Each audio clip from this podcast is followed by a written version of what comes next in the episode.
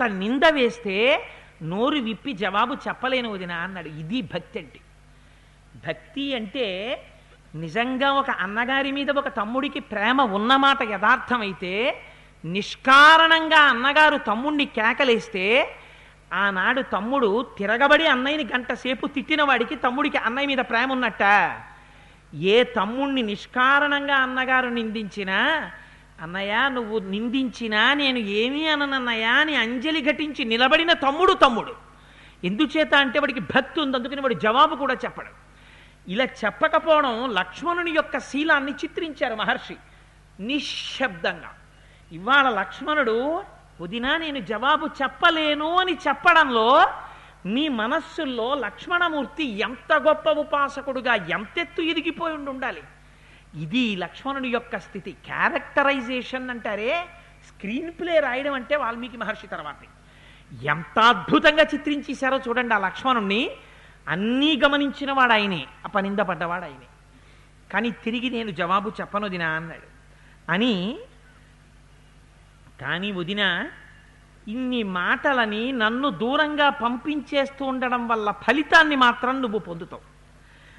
ఉపశృణ్వంతు మే survey సాక్షిభూతావనేచరాః. న్యాయవాదీ యథా న్యాయ ముక్తోహం పరుషత్వయా ధిక్త్యామద్య ప్రణశ్యత్వం యన్మామేవం విశంకసే స్త్రీత్వం దుష్టం స్వభావేన గురువాక్యే వ్యవస్థితం గమిష్యేయత్ర కాకుత్స స్వస్థితేస్తు వరాననే రక్షం తుత్వాం విశాలాక్షి సమగ్రా వనదేవతా నిమిత్తాని హఘోరాని యాని ప్రాతుర్భవంతి మే అపి త్వాం సహ రామేణ పశ్యేయం పునరాగత గోదావరీం ప్రవేక్షామి వినా రామేణ లక్ష్మణ ఎంత చిత్రమో చూడండి ఆయన అన్నాడు వదినా నేను తిరిగి జవాబు చెప్పను కానీ ఇవ్వాల నువ్వు మాట్లాడినటువంటి మాటలకి ఈ సమస్తమైనటువంటి వనదేవతలు సాక్షిగా ఉందురుగాక. ఎందుకని? లక్ష్మణ నువ్వెందుకు వదినని వదిలి వచ్చావని రేపు రాముడు నన్ను అడిగితే నాకెవరున్నారు సాక్ష్యం చెప్పడానికి? శంకించేశాడు లక్ష్మణుడు. అయిపోతోంది సీతాపహరణం. ఎక్కడో ఏదో పొరపాటు జరిగిపోతోంది. ఆనాడు నేను రాముడి కాళ్ళు పట్టుకుని వదిన నన్ను ఇలా మాట్లాడింది అని నేను ఏమని చెప్పుకోను అన్నయ్యతోటి? ఆ మాటలు నా నోటితో మళ్ళీ పలికేవే? ఆ మాట నేను చెప్పుకోలేక ఏడుస్తున్న రోజున ఈ వనదేవతలు సాక్ష్యం చెప్పాలి. మీ తమ్ముడి తప్పు లేదయ్యా అని. ఎందుకని ఆ మాటలు నేను నోటితో కూడా తిరిగి చెప్పలేను అన్నయ్యతోటి నువ్వు అన్న మాటలు. అందుకని వనదేవతల్ని సాక్ష్యం పెట్టాడు. ఎంత గొప్ప క్యారెక్టరో చూడండి నిజంగా. వదినన్న మాట మళ్ళీ తన నోటితో అనలేడు. ఇంకా పాషాణ హృదయుణ్ణి కనుక సీతమ్మ అన్న మాటల్ని నేను మాట్లాడగలిగాను. లక్ష్మణుడైతే ఆ మాటలు తిరిగి అన్నయ్యతో చెప్పలేనన్నాడు అనలేను కనుక వనదేవతలారా మీరు సాక్ష్యంగా ఉండండి అన్నాడు. అని అని ఎవరిది న్యాయమో ఎవరిది అన్యాయమో ఎ- నేను ఎందుకు ఏది న్యాయాన్యాయ విచక్ష? నేను ఇప్పుడు వదిలి వెళ్ళడంలో ఉన్నటువంటి న్యాయమును వనదేవతలు గ్రహించెదరుగాక. నేను రామచంద్రమూర్తి దగ్గరికి వెళ్ళిపోతున్నానమ్మా సీతమ్మ. నిన్ను ఈ వనదేవతలందరూ రక్షించాలని కోరుకుంటున్నాను. అని వెనక్కి తిరిగి వెళ్ళిపోతూ వదిన యొక్క పాదముల వంక చూసి శిరస్సు ఉంచి నమస్కరిస్తూ అమ్మా వదినమ్మా మళ్ళీ తిరిగి వచ్చి మా అన్నయ్య నీ పక్కన నించుంటే మా అన్నయ్య పాదాలకి నీ మా వదిన పాదాలకి కలిపి నమస్కరించే అదృష్టం నాకు దొరుకుతుందా అమ్మా అన్నాడు. ఇది లక్ష్మణమూర్తి అంటే. నిజంగా ఎంత గొప్పవాడో చూడండి ఎంత భక్తి తత్పరుడో చూడండి. ఇది వాల్మీకి మహర్షి లక్ష్మణమూర్తి గురించి తీసుకొచ్చినటువంటి రూపకల్పన. వెళ్ళిపోతూ కూడా ఇన్ని మాటలు పడి మళ్ళీ తిరిగొచ్చి అమ్మా రామయ్యతో కలిసిన నీ పాదములకు నమస్కరించే అదృష్టం నాకు ఉంటుందా అమ్మా? అన్నాడు. అని తిరిగి వెళ్ళిపోతుంటే ఆవిడంది ఇంకా కదలమేమయ్యా లక్ష్మణ? గోదావరీం ప్రవేక్షామి వినా రామేణ లక్ష్మణ. అబంధిష్యే ధవాత్యక్ష్వే విషమే దేహమాత్మన. పిబామ్యహం విషం తీక్షణం ప్రవేక్షామి హుతాశనం. నత్వహం రాఘవాదన్యం పదాపి పురుషం ఋషే ఓరి పాపిష్టివాడా నువ్వు ఇంకా వెళ్ళకుండా నించుంటే నీకు దక్కుతాను అనుకుంటున్నావేమో నా పాదంతో కూడా నిన్ను తాకనేమనుకుంటున్నావు. నువ్వు వెళ్ళకపోతే ఇప్పుడే విషం తాగి చచ్చిపోతాను. అగ్నిహోత్రంలో దూకేస్తాను. గోదావరిలో పడిపోతాను. కంఠానికి ఉరితాడు వేసుకుని చచ్చిపోతాను. కదులుతావా కదలవా అందావిడ. లోపలి ప్రయోజనం వేరు మా అమ్మ సీతమ్మ అంత కఠినంగా మాట్లాడుతుందా? అవతార ప్రయోజనం నెరవేరాలి. వాడు చేసుకున్న పుణ్యమేం సామాన్యమైన పుణ్యమా? రావణాసురుడు సంపాదించిన తపోశక్తి. ఆ తపోశక్తి క్షీణించిపోవాలి. లక్ష్మణమూర్తి ఉండగా అవతార ప్రయోజనం నెరవేరదు. భగవంతుణ్ణి నమ్మిన ఒక భక్తుడు ఉండగా భగవంతుడికి కూడా భయమే. అవతార ప్రయోజనం నెరవేరడం. ఎందుకంటే ఈశ్వరుణ్ణి అంత రక్షించుకుంటాడు ఆయన ఎంత సేవ చేసిన వాడో లక్ష్మణుడంటే మీకు ఈ ఒక్క ఘట్టం చాలు. అంత నింద వేస్తే తప్ప వెళ్ళడు లక్ష్మణుడు అందుచేత ఇన్ని మాటలంటే తతస్తు సీతామభివాద్య లక్ష్మణ కృతాంజలి కించిదభిప్రణమ్య అన్వీక్షమాణో బహుశశ్చ మైథిలీం జగామ రామస్య సమీపమాత్మవాన్. ఒక్కసారి వదినకి ప్రదక్షిణం చేసి వదిన పాదముల వంక చూసి సాష్టాంగపడి నమస్కారం చేసి వదినా నేను బయలుదేరుతున్నానమ్మా అని వెనక్కి తిరిగి వెళ్ళిపోతూ సీతమ్మ వంకే చూస్తూ వెనక్కి తిరిగి నేను చిట్ట చివర చూస్తున్నంత సేపట్లో ఎప్పుడైనా ప్రమాదం వస్తే రక్షించేద్దామని కనపడినంత మేర వదిన్నే చూస్తూ కళ్ళ నీళ్ళు కారిపోతుంటే ఉత్తరీయంతో ఒత్తుకుంటూ అటు తిరిగి అన్నయ్య వచ్చేస్తే బాగుండని అన్నయ్య వచ్చేస్తున్నాడేమో అని చూస్తూ ఇటు వదిన వంక చూస్తూ వదిలి వెళ్ళలేక అన్నయ్య కనపడలేదని లోపల ఉడికిపోతూ బెంగ పెట్టుకుని ఏడుస్తూ వెనక్కి తిరిగి వెనక్కి తిరిగి వెళ్ళిపోయాట. ఈయన లక్ష్మణమూర్తి కనపడడం ఆగిపోయింది వెంటనే రథంలోంచి దిగాడు. శ్లేక్షణ కాషాయ సంవీత శిఖీచత్రీ ఉపానహి వామేచ్ఛాంసే వసజ్యాథ శుభేయష్టి కమండలూహు కామరూపం తీసుకున్నాడు రథంలోంచి దిగాడు రావణాసురుడు. వెంటనే శ్లక్షణ కాషాయ సంవీత మృదువైనటువంటి కాషాయ వస్త్రములను ధరించాడు. సిఖి ఒక పిలక పెట్టుకున్నాడు. చక్కటి యజ్ఞోపవీతం వేసుకున్నాడు. ఎడమ భుజానికి దండకమండలాల్ని తగిలించుకున్నాడు. రాశీభూతమైనటువంటి బ్రహ్మ తేజస్సుతో పరివ్రాజక వేషాన్ని ధరించాడు. ధరించి ఆ మెల్లిగా ఆశ్రమంలోకి అడుగులు వేస్తున్నాడు. ఇక్కడ ఏదో లక్ష్మణుడు మూడు గీతలు గీశాడు. ఇవన్నీ తదనంతరం ఎవరో సృష్టించారు తప్ప లక్ష్మణుడు అలా పిచ్చపిచ్చగా మూడు గీతలు గీడాలు ఇలాంటి పనులు చేసేవాడు కాడు. ఏదో హనుమకి తీసుకెళ్ళి సీతమ్మ తల్లి బుచ్చాలహారం ఇస్తే కొరికి బద్దలు కొట్టాడు ఇందులో రాముడున్నాడా అని చూశాడు. అంత అవివేక స్వామి హనుమంటే అంత అవివేక లక్ష్మణుడంటే అవన్నీ తర్వాత ఎవరో సృష్టించారు. వాల్మీకి మహర్షి ఒక్కరే బ్రహ్మగారి వరం చేత దర్శనం చేసి రాశారు. వాల్మీకి ఏది రాశారో అది సత్యం సత్యం పునఃసత్యం. అందుకని లక్ష్మణమూర్తి తిరిగి వెళ్ళిపోయారు. లోపలికి రావణాసురుడు ప్రవేశిస్తున్నాడు. ప్రవేశిస్తుంటే తముగ్రతేజ కర్మాణం జనస్థాన రుహాద్రుమా సమీక్ష సమీక్షసం ప్రకంపంతే న ప్రవాతి చమారుత రావణాసురుడు మారువేషంలో వస్తున్నాడని చెట్లు కనిపెట్టాయిట కనిపెట్టి ఉనికిపోయి చెట్లన్నీ కదలడం మానేసి అలా నిలబడిపోయాడు ఒక పక్క నుంచి గాలి అలా వీస్తోందట. వీస్తున్న గాలి రావణాసురుణ్ణి చూసి వీయడం ఆగిపోయి మందంగా వీచడం మొదలుపెట్టిందిట. శీఘ్ర శ్రోతాశ్చతం దృష్ట్వా వీక్షంతం రక్తలోచనం స్థిమితం గంతుమారేభే భయాద్గోదావరీ నది ఉరకలతో ఉరవళ్ళ ఉరవళ్ళతో పరుగులతో వెళ్ళిపోతోంది గోదావరి. ఒక్కసారి రక్తలోచనం ఎర్రటి కళ్ళతో లోపలికెడుతూ ఇలా చూశాట గోదావరి నది వంక. అంతే ఇంత పరుగులు పెడుతున్న గోదావరి నిశ్శబ్దమైపోయి చప్పుడు లేకుండా చాలా నెమ్మదిగా ప్రవహించడం మొదలుపెట్టిందిట. వాడి ఉగ్ర తేజస్సు అన్నారు మహర్షి. ఇది బ్రహ్మ తేజస్సు కాదు. ఉగ్రమైనటువంటి తేజస్సు. అంత ఉగ్రమూర్తి అయి ఉంటాడు. రామస్యత్వంతర ప్రేప్సు దశగ్రీవస్తదంతరే ఉప ఉపతస్తే చ వైదేహీం భిక్షురూపేడ రావణ రాముడు ఎక్కడ పొరపాటు చేస్తాడా అని వెతుకుతున్నట్ట రావణుడు. ఇదో గమ్మత్తైన మాట వేసేశారు మహర్షి. రాముడు తప్పు ఎన్నడూ చెయ్యడు. పొరపాటు ఎక్కడ చేశాడు? ఒక్కటే పొరపాటు. లక్ష్మణుడు అది మాయామృగం అని చెప్పిన తరువాత భార్య కోర్కె తీర్చడానికి సజీవంగా పట్టుకుందామని అంత దూరం అరణ్యంలోకి వెళ్ళడం. అందుచేత ఎప్పుడైతే రాముని యొక్క పొరపాటు కోసం వెతుకుతున్నాడో ఆ పొరపాటు దొరకగానే సీతకు దగ్గరికి వెళ్ళగలిగాడు అన్నారు మహర్షి. వెళ్ళి కూర్చున్నాడు. కూర్చున్నవాడు సీతమ్మ వంక చూసి మాట్లాడుతున్నాడు. కట్టుకున్నది కాషాయాంబరం. పట్టుకున్నవి దండకమండలాలు. ఉన్నది పరివ్రాజక వేషం. పరివ్రాజక వేషంలో ఉన్నవాడు ఎట్ ఎట్ట ఎదుటనున్నటువంటి స్త్రీని చూడగానే ఎంత గౌరవంగా మాట్లాడతారు. పరివ్రాజకులు ఎవరైనా ఏ స్త్రీనైనా సంబోధిస్తే అమ్మా అమ్మా అని మాట్లాడతారు. ఈయన కూడా మాట్లాడాడు. ఎందుకని లోపల ఉన్నటువంటి రజోగుణాన్ని అణచలేకపోతున్నాడు కామోద్రేకాన్ని. ఎటువంటప్పుడు ఆ స్త్రీ భర్త కనపడలేదని కడుపు మీద బాదుకుని ఏడ్చింది సీతమ్మ లక్ష్మణుడు వెళ్ళిపోయే వరకు. ఆ బాదుకోవడం చూడలేక వెళ్ళిపోయాడు లక్ష్మణుడు. అటువంటి స్థితిలో ఉన్న సీతమ్మ దగ్గరికి వెళ్ళినప్పుడు వీడికి కామ ప్రచోదనం కలిగింది. ఇంకింతకన్నా ధూర్తుడు ప్రపంచంలో ఎక్కడుంటాడు?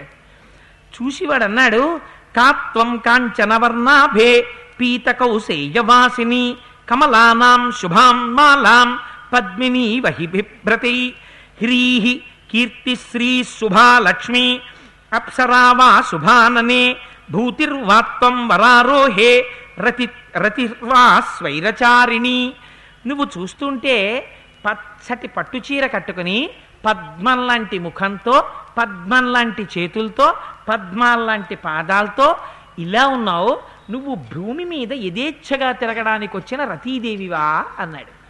మీరు ఒక్క విషయాన్ని జ్ఞాపకం పెట్టుకోవాలి. తెలిసి కాని తెలియక కానీ వాడు సీతమ్మ తల్లి దగ్గరికి వచ్చాడు. వచ్చినప్పుడు ఆవిడ స్వరూపం ఆవిడ జగన్మాత సహజంగా.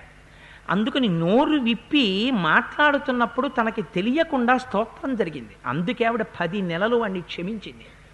ఎక్కడ క్షమించిందో ఎందుకు క్షమించిందో మీకు చెప్తాను.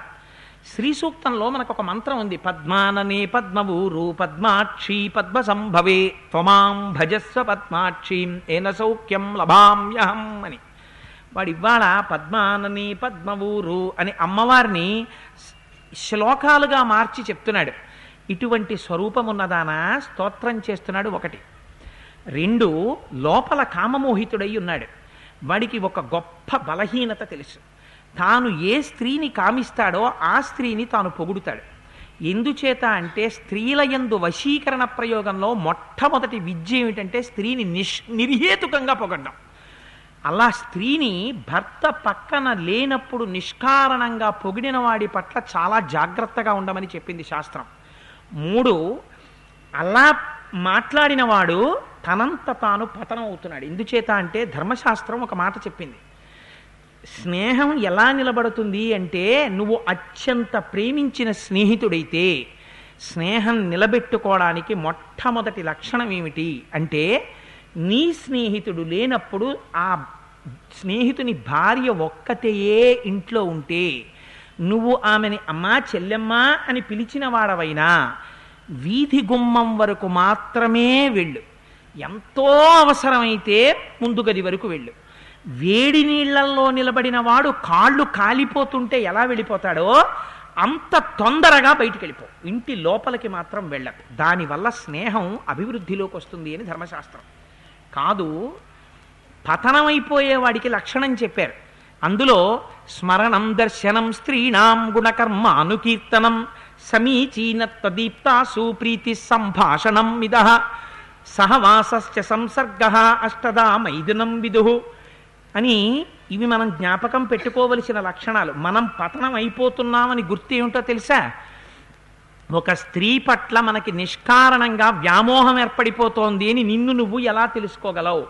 స్మరణం అస్తమానం ఆ స్త్రీని స్మరణలోకి వస్తుంటుంది దర్శనం దాని చేత నువ్వు ఆమెను చూడాలనుకుంటుంటావు. స్మరణం దర్శనం స్త్రీణాం గుణకర్మ అనుకీర్తనం. అవసరం ఉన్నా లేకపోయినా ఆవిడ గుణాల్ని ఆవిడ పనుల్ని కీర్తించడం మొదలు పెడతావు. సమీచీన త్వదీత్వాసు దూరంగా కూర్చుని మాట్లాడవలసిన వాడివి దగ్గరి దగ్గరగా నడవడం మొదలు పెడతావు. సమీచీన త్వదీప్తాసు ప్రీతి సంభాషణం మిద ఆవిడతోనే ఆవిడ మనస్సు ప్రీతి పొందేటట్టు పొగిడి మాట్లాడడం ప్రారంభం చేస్తావు. ప్రీతి సంభాషణం మిదహ దీనివల్ల ఏమైపోతుందంటే సహవాసస్య సంసర్గ. మెల్లమెల్లగా ఆవిడకి నీకు స్నేహం ఏర్పడుతుంది. ఆఖరికి భ్రష్టత్వం ఎక్కడికి వెళ్ళిపోతుందంటే మైథున రూపంలోకి వెడుతుంది అందుచేత మొట్టమొదట ఎక్కడ ప్రమాదాన్ని శంకించాలి అంటే నిర్హేతుకంగా చెల్లెలిగా ప్రేమిస్తున్న వాడివైతే చెల్లెలిగానే ఆవిడ ఎప్పుడో నీ స్ఫురణలోకి వచ్చి ఆవిడ అభ్యున్నతిని నువ్వు కోరుకోవాలి. అస్తమానం నీ మనస్సు వేరొక స్త్రీ చుట్టూ తిరగకూడదు. తిరిగింది అంటే నువ్వు పతనం అయిపోయావు రావణ పతనం అక్కడే ప్రారంభం. సీతమ్మ గురించి ఆలోచన శూర్పణక దగ్గర విన్న తర్వాత మొదలుపెట్టాడు. అది దగ్గరికి వచ్చాడు నిష్కారణపు పొగట్టలు మొదలు పెడుతున్నాడు నిష్కారణపు మాటలు మొదలు పెడుతున్నాడు వేషం మార్చాడు. ఇవి ఎవరి పతనానికి వెళ్ళిపోతాయి? రావణ పతనానికే దారి చూపిస్తాయి. ఇన్ని మాటల్ని ఇన్ని విధానాల్ని కలిపి శ్లోకాల్లోకి తీసుకొచ్చేశారు మహర్షి. ఎంత అందంగా తీసుకొచ్చారో చూడండి. సమాశిఖరిణి స్నిగ్ధా పాండురా దశనాస్తథా విశాలే విమలే నేత్రే రక్తాంతే కృష్ణతారకే విశాలం జగనం పీన ఊరు కరికరోపమౌ ఏతాపుపచితౌ వృత్తౌ సంహతౌ సం సంప్రవల్గితౌ పీన్నో తముఖౌ తముఖౌ కాంతౌ స్నిగ్ధౌ తాళపలోపమౌ మణిప్రవేకాభరణౌ రుచిరౌతే పయోధరౌ. ఇది ఇది అవసరమా వాడికి? ఎదురుగుండా కూర్చుని సీతమ్మ తల్లి వంక చూసి నువ్వు ఎంత అందంగా ఉన్నావు? నీ ముఖం ఎంత అందంగా ఉంది? నీ పళ్ళు ఎంత తెల్లగా ఉన్నాయి? నీ పెదవి ఎంత ఎర్రగా ఉంది? నీ లలాటం చూస్తే ఎంత అందంగా ఉంది? నీ ముక్కు ఎంత సూదిగా ఉంది? చాలు ఇంకంతకన్నా శ్లోకాలు చదివినా మనం వర్ణించక్కర్లేదు. ఎందుకంటే అది భావశుద్ధితో వర్ణించిన వర్ణనేం కాదు. అందుచేత అంగాంగ వర్ణనం చేశాడు. లోపల ఏ భావనతో ఉన్నా ఒకటి మాత్రం చేశాడు. కేశాది పాదాది వర్ణనం చేశాడు. ఏ అవయవాన్ని మినహాయించకుండా. అమ్మవారి యొక్క గోప్యమైనటువంటి ఊరు సౌందర్యం దగ్గర నుంచి స్థన సౌందర్యం దగ్గర నుంచి వర్ణన చేశారు. ఎదురుగుండా ఉన్న స్త్రీని. వర్ణన చేసి భర్త పక్కన లేని స్త్రీని చారు స్మితే చారుదతి చారునేత్రే విలాసిని మనోహర సిమే కాంతే నదీకూలమివాంభస చాలా వేగంగా ప్రవహించేటటువంటి నది తన ఒడ్డుని విరిచేసినట్టు నువ్వు నా మనస్సును అపహరించేస్తున్నావు అన్నాడు. తాను కట్టిన బట్ట ఏమిటి తాను మాట్లాడుతున్న మాట ఏమిటి అంటే లోపల స్వభావాన్ని ఆపుకోలేకపోతున్నాడు. ఆపుకోలేక కరాంతమితమధ్యాసి సుకేసి సంహతస్తని నైవ దేవి నగంధర్వి నయక్షి నచకిన్నరి నైవం రూపమయా నారి దృష్టపూర్వా మహీతలే యక్ష గంధర్వ కిన్నెర కింపురుషాదులలో నీ వంటి స్త్రీని నేను ఇప్పటి వరకు భూమి మీద చూడలేదు. రూపమగ్రంచ లోకేషు సౌకుమార్యం వయశ్చతే ఇహ వాసశ్చ కాంతారే చిత్తమున్మాదయంతి మే. ఇంత అందమైన దానివి అరణ్యంలో ఎందుకున్నావు నువ్వు అసలు? అదే అడగవలసిన మాట. అందంగా ఉండడానికి అరణ్యంలో ఉండడానికి సంబంధం ఏమిటి? పతిని అనుగమించి వచ్చినటువంటి స్త్రీ కనుక మహాపతివ్రత కనుక భర్తని సేవిస్తూ అరణ్యంలో ఉంది. ఇంత అందమైన దానివి నువ్వు అరణ్యంలో ఎందుకున్నావు? అంటే ప్రలోభ పెట్టడం ప్రారంభం చేశాడు. లోపల ఉన్నది దుష్టబుద్ధి దుష్టబుద్ధితో కూడినవాడు కనుక ప్రలోభ పెట్టేటట్టు మాట్లాడడం మొదలుపెట్టాడు. నేను ఒక యథార్థమైన విషయం మీకు విజ్ఞాపన చేస్తాను. నేను ఇలా అన్నాను అని తల్లులు కాని స్త్రీలు కాని పురుషులు కాని నన్ను తప్పు పట్టకండి. నాకు అనిపిస్తుంది రావణాసురుడు సీతమ్మ తల్లితో మాట్లాడినటువంటి మాటల్ని టెన్త్ క్లాస్ పాస్ అయ్యి ఇంటర్మీడియట్లోకి వచ్చినటువంటి ఆడపిల్లల్ని క్లాస్ రూమ్స్లో కూర్చోపెట్టి మోహబుద్ధితో ఉన్నవాడు కామబుద్ధితో ఉన్నవాడు మూర్తి మీద మీసం రానివాడు దిక్కుమాలిన మాటలు మాట్లాడితే ఎలా ఉంటాయో అది కామమో ప్రేమో నీ కళ్ళు మూసుకుపోయాయో నీ కళ్ళు తెరిచున్నాయో అర్థం చేసుకోవాలంటే దుష్టబుద్ధి తెలియాలంటే దుష్టబుద్ధితో ఉన్న మగాడి మాట ఎలా ఉంటుందో చెప్పాలంటే అమ్మా రావణాసురుడి యొక్క మాటలు వినండమ్మా అని క్లాస్ రూమ్స్లో ఒక్కసారి ఈ సర్గలు చెప్పిస్తే ఇవాళ చాలా మంది ఆడపిల్లలు ట్యూషన్లకు ఎడుతున్నామని టౌన్ స్టేషన్ చెట్ల కింద జన్మభూమి పార్కులోను తండ్రికి తెలియకుండా సినిమా హాలు సీట్లలోనూ కనపడరు తల్లిదండ్రులకి తలవంపులు తేరు. కారణం ఏమిటంటే చెప్పేవాడు లేక చెప్పే రామాయణాన్ని మూట కట్టి పక్కన పెట్టి దిక్కుమాలిన నవలలు తెచ్చి కబ్బోర్డ్లో పెట్టుకోవడం చేత ఇవాళ కుటుంబాలు పతనమైపోతున్నాయి. ఎంత అందంగా రావణాసురుడి యొక్క వృత్తాన్ని లోపల కామం ఉన్న మొగాడి మాటల్ని ఆవిష్కరించారో చూడండి మహర్షి. అందుకని అంటారు సా ప్రతిక్రామా భద్రం తే నత్తం వస్తుమిహార్హసి రాక్షసానామయం దాసో ఘోరాణం కామరూపిణాం. అయ్యయ్యో సీత ఏమిటి ఇక్కడున్నావు? ఇది చాలా ఘోరమైన అరణ్యం. ఇక్కడ కామరూపంలో రాక్షసులు తిరుగుతుంటారు అస్సలు చాలా జాగ్రత్తగా ఉండాలి. తొందరగా ఇక్కడి నుంచి వెళ్ళిపో నువ్వు. వాడు ఎంత గొప్పగా మాట్లాడుతున్నాడో చూడండి వచ్చినవాడు ఎవరు వాడే రాక్షసుడు. మొట్టమొదట ఆడపిల్లని దుష్టబుద్ధితో మాట్లాడేవాడు చేసే పని ఏమిటంటే తానే గొప్ప రక్షణ కల్పించవలసిన వాళ్ళ మాట్లాడతాడు. ఇంత వెర్రిది కన్న తండ్రి కన్న తల్లి అది ఏ గౌను కొనుక్కోవాలో ఏ పరికిణీ కట్టుకోవాలో ఏ వాణి వేసుకోవాలో ఆ పిల్ల ఏం చదువుకోవాలో ఆ పిల్ల పెళ్ళి ఇంకో నాలుగేళ్ళలో చదివితే దానికి ఎన్ని బంగారు గాజులు ఉండాలో లెక్క కట్టుకుని ఒంటిపూట భోజనం చేయించి మంచి సినిమా వస్తే కూడా చూడకుండా తీర్థయాత్రకు కూడా వెళ్ళకుండా కడుపు కట్టుకుని బ్యాంకులో ఆర్డీ వేసి దాని పెళ్ళికి నాలుగు జతల గాజులు చేయిద్దామనుకున్న తల్లిదండ్రులు దోషులైపోతారు. నిన్నగాక మొన్ననొచ్చిన ఒక దిక్కుమాలినాడి కోసం కుటుంబాన్ని విడిచిపెట్టి వెళ్ళిపోతున్నారు. వాడు మాట్లాడిన మాటలు రావణాసురుడి మాటలు కాకపోతే ఆడపిల్లకి ఈ తెగింపు ఎక్కడి నుంచి తెచ్చాడు వాడు? అది ప్రేమ మోహజనకమైన సంభాషణ. దాన్ని తీసుకొచ్చి సెల్యులాయిడ్కి ఎక్కించి యాభై రూపాయలు వసూలు చేసి చూపించిన వాడు సినిమా నిర్మాత దేశద్రోహ.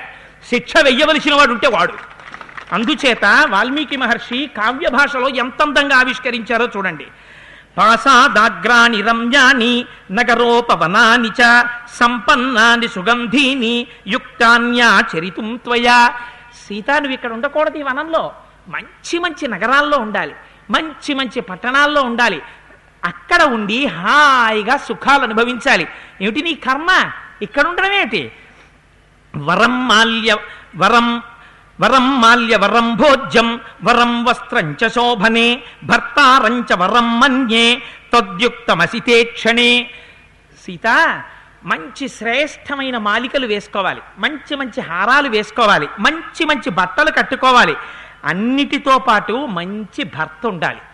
అంటే వీడి ఉద్దేశం ఏంటి అంటే లోపల ఒక భావన ఏర్పడాలని సీతమ్మకి వాడి మాటల్లో లక్ష్యం ఏమిటంటే నేను ఇంత అందగత్యంలా ఉంది నేను అన్ని భోగాలు అనుభవించవలసిన దాన్ని ఈ రాముండి కట్టుకోవడం వల్ల కదా ఈయన ధర్మం ధర్మం అని అరణ్యానికి తీసుకొచ్చారు. ఇలా ఈ ఈగల్లో ఈ దోమల్లో ఈ కందమూలాలు తింటూ ఈ మాంసం తింటూ నారచీర కృష్ణాజనం కట్టుకున్న ఆయన పదమూడేళ్ళయింది బ్రహ్మచర్యంతో ఇలా పడున్నాం.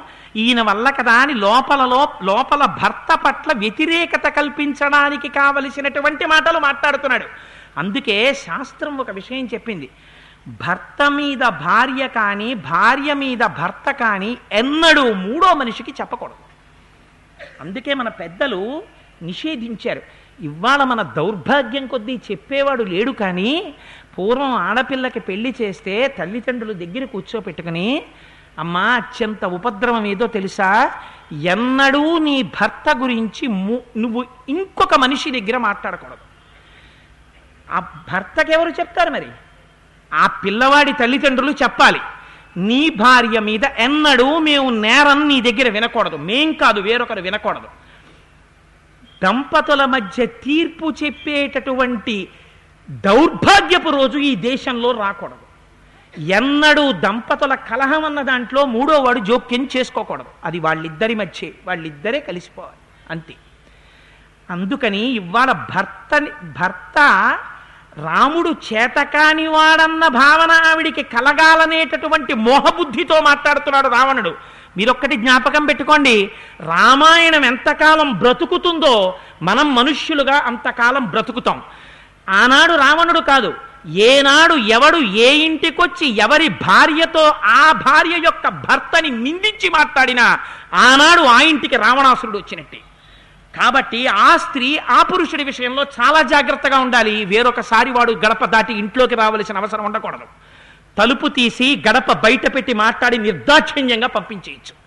ఏ భర్త గురించి ఏ భార్య దగ్గర మాట్లాడే అధికారం దేశంలో ఈ జాతి ఇవ్వలేదు. ఎందుకంటే భార్యాభర్తలంటే ఈ జాతిలో ఒక్కటి రెండు కాదు.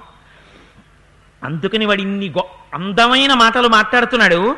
అంటూ ఆ సీతమ్మ తల్లి వింది కానీ ఆవిడ పట్టించుకునే స్థితిలో లేదు. మనస్సంతా రాముడి మీద ఉంది ఏ ప్రమాదంలో ఉన్నాడో అప్పుడు కూడా ఆవిడ తన ధర్మాన్ని తాను పాటిస్తుంది. ఎక్కడి నుంచి వచ్చింది ఇంత ధర్మం? తన భర్తతో కలిసి జీవించడం చేత వచ్చిన ధర్మం. ఒక బ్రాహ్మణుడు ఒక పరివ్రాజకుడు వచ్చాడు ఇంటికి. ఆయనకి అతిథి పూజ చెయ్యకుండా ఉండకూడదు. అతిథి దేవోభవ అని మనకి తెల్లవారి లేస్తే వేదం చెప్తోంది. అందుచేత అతిథిని పూజించాలి. అందుకని ఆ తల్లి చూడండి ఇది ప్రశస్త వైదేహి రావణేన దురాత్మన ద్విజాతి హితం దృష్ట్వా రావణమాగతం సర్వైరతిథి సత్కార్యై పూజయామాస ఒక అతిథికి ఎంత గౌరవంగా పూజ చేస్తారో అలా తీసుకొచ్చి ఆసనం ఇచ్చి కూర్చోపెట్టింది కూర్చోపెట్టి అర్ఘ్యం ఇచ్చింది పాద్యం ఇచ్చింది ఉండవయ్యా నీకు తినడానికి ఆహారం పట్టుకొస్తాను అంది పిచ్చి తల్లి. వాడికి కావలసిన ఆహారం వేరొకటి ఉంది అందుకని ఆహారం పట్టుకొస్తాను అంది. ఎందుకు మాట్లాడిందిట ఇన్ని మాటలు భర్త లేనప్పుడు. అంటే వెంటనే వాల్మీకి మహర్షి ధర్మశాస్త్రం చెప్తారు. ద్విజాతి వేషేణ సమీక్ష మైథిలి సమాగతం పాత్ర కుసుంబధారిణం అసఖ్యముద్వేష్టు అపాయ దర్శనం న్యమంత్రయద్ బ్రాహ్మణవత్తతాంగన ఒకవేళ వచ్చినవాడు సద్బ్రాహ్మణుడు ఇంత తేజస్సుతో ఉన్నాడు అతిథి పూజ చెయ్యకపోతే ఎవరి పట్ల నీ మనస్సు వశమై ఉండడం చేత ఇంటికొచ్చిన అతిథిని పూజించలేదో ఆ వ్యక్తి నుండి నువ్వు చాలా కాలము దూరముగా ఉందువుగాక అని అతిథి పూజకి అభ్యంతరకరమైన దాని మీద శాపం పెడతాడేమో అని తన భర్తని విడిచి ఉండలేక అతిథి పూజ చేసింది ఆవిడే.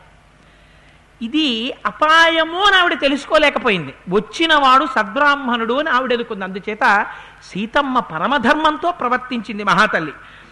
అని ని నిమంత్రియమాణ పరిపూర్ణ భాషిణీం నరేంద్ర పత్నీం ప్రసమీక్ష మైథిలీం ప్రసహ్య తస్యా హరణే ధృతం మన సమర్పయన్ సాత్స్నవధాయ రావణ. తనని తాను చంపుకోవడానికి సిద్ధపడినటువంటి రావణాసురుడికి ఎందుకని ఆత్మవధాయ రావణ. తనని తాను చంపుకోబోతున్నాడు. ఎలా? సీతాపహరణం ద్వారా. సీతాపహరణం ద్వారా తనని తాను చంపుకోవడానికి సిద్ధపడినటువంటి రావణాసురుడికి సమస్తమైన అతిథి పూజ సీతమ్మ చేస్తోందిట. అటువంటి సమయంలో బ్రాహ్మణశ్చాతిథిశ్చాయ అనుక్తో హి శపేతమాం. ఇది ధ్యాత్వా ముహూర్తంతో సీతావచనమ్రవీత్ ఉషిత్వా దాదశ సమా ఇక్ష్వాకూణాం నివే నివేశనే భుంజనామానుషాన్ భోగాన్ సర్వకామ సమృద్ధిని ఆవిడెంత అందంగా మాట్లాడిందో చూడండి. నా పేరు సీతమ్మ అంటారు. నేను జనక మహారాజు గారి యొక్క కూతుర్ని రామచంద్రమూర్తి ఇల్లాల్ని అంటూ ఈ శ్లోకాన్ని చాలా గుంభనంగా మనం దర్శించాలి. సీతమ్మ తల్లి లక్ష్మణుణ్ణి అంతగా పట్టుపట్టి పంపడం వెనకాతల ఉన్న రహస్యం ఏమిటో ఇక్కడ పలికిస్తున్నారు మహర్షి. ఎంత అందంగా పలికించారో చూడండి. ఉషిత్వా ద్వాదశ సమా ఇక్ష్వాకూణాం నివేశనే భుంజానామానుషాన్ భోగాన్ సర్వకామ సమృద్ధిని. నేను ఇక్ష్వాకు వంశంలో పుట్టినటువంటి రామచంద్రమూర్తిని వివాహం చేసుకున్న తరువాత మనుష్యులు అనుభవించే భోగాల్ని అన్నిటినీ అనుభవించాను అంది. మనుష్యులు అనుభవించే భోగాలను అనుభవించడం ఏమిటి? మనిషి అన్న తర్వాత మనిషి భోగాల్ని అనుభవిస్తారు. మనిషి దేవతా భోగాన్ని అనుభవించడు దేవతలు మనుష్య భోగాన్ని అనుభవించారు. అంటే ఆవిడెవరో చెప్పేసింది ఈ శ్లోకంలో. ఆవిడెవరు? అయోనిజ జగన్మాత సీతమ్మగా వచ్చింది. అందుకని పిచ్చాడా లక్ష్మణుణ్ణి పంపించి నీకు నేను దొరకడం అనేటటువంటిది దేవతా కార్యానికి చెయ్యబడుతోంది అని పరోక్షంగా చెప్పింది ఆవిడ. అందుకని నేను మనుష్యులు అనుభవించే భోగాలన్నిటినీ అనుభవించాను. కైకమ్మ కోరిక మేరకు పద్నాలుగు సంవత్సరములు అరణ్యవాసం చేసి దశరథ మహారాజు గారిని ధర్మబద్ధంగా ఉండేటట్టుగా చెయ్యడం కోసమని రాముడు తనంత తాను అరణ్యవాసానికి వచ్చాడు. ఆ రాముని యొక్క తమ్ముడైనటువంటి లక్ష్మణమూర్తి మాతో కలిసి ఇక్కడ రాముడికి సర్వకాలముల ఎందు సేవ చేస్తుంటాడు అరణ్యవాసానికి వచ్చేటప్పటికి మమ భర్త మహాతేజావయస పంచవింశక అష్టాదశ హి వర్షాణి మమ జన్మ నిగణ్యతే. నాకు పద్దెనిమిది సంవత్సరాలు రామచంద్రమూర్తికి ఇరవై ఐదు సంవత్సరాలు అని చెప్పింది. ఇవాళ నేను కొత్త కొత్త విషయాలు వింటున్నాను. చాలామంది అంటుంటారు రాముడి కన్నా సీతమ్మ పెద్దది కదండి అంటుంటారు.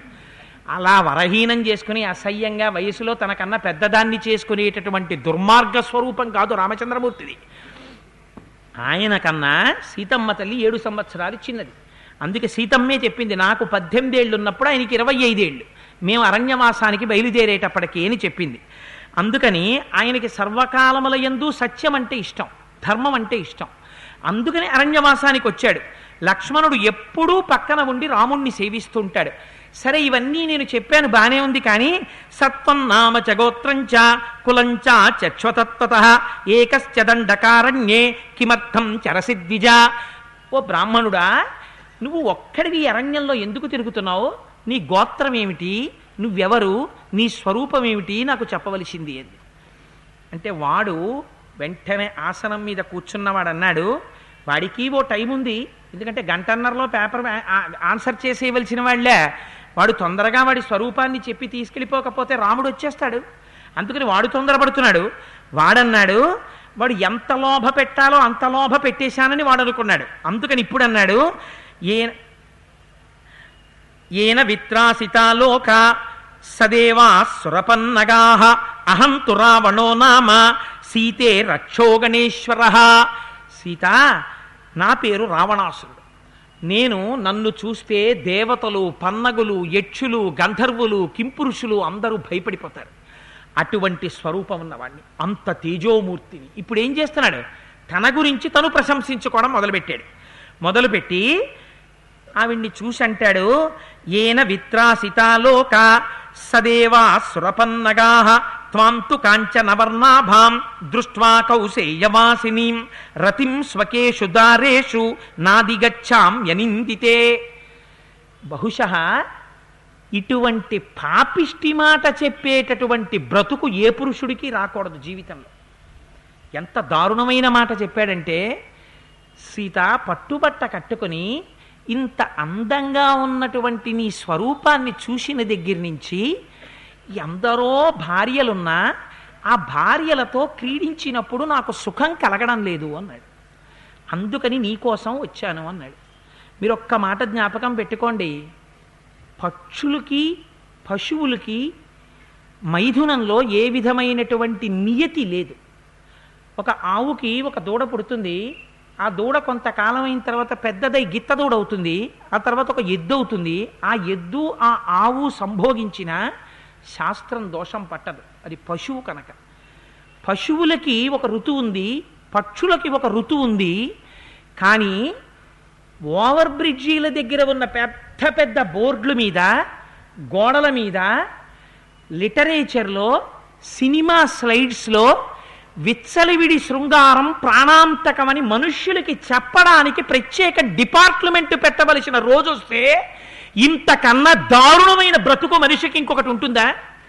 అంటే ఎంత యథేచ్ఛగా ఇంద్రియములకు లొంగిపోయి తన భార్యతో తాను జీవించడం చేతకాక లోకంలో ఉన్న స్త్రీలని కామించి తిరుగుతున్నాడో ఎంతగా సమాజం భ్రష్టు పట్టిపోయిందో నాలుగు ఇంగ్లీష్ అక్షరాలున్న వ్యాధులు ప్రపంచాన్ని వెంట తరుగుతున్నాయో మనం ఊహించుకుంటే రావణాసురుడు కాదా అది? ఇందుచేత మండోదరి యుద్ధకాండలో ఒక్క మాట అంటుంది రావణాసురుణ్ణి చూసి రావణ నిన్ను చంపింది రాముడు అని నేను అనుకోవడం లేదు. నువ్వు ఇంద్రియాల్ని బలవంతంగా అణిచిపెట్టావు తపస్సు చేసినప్పుడు. ఆ ఇంద్రియాలు పగపట్టాయి నీ మీద.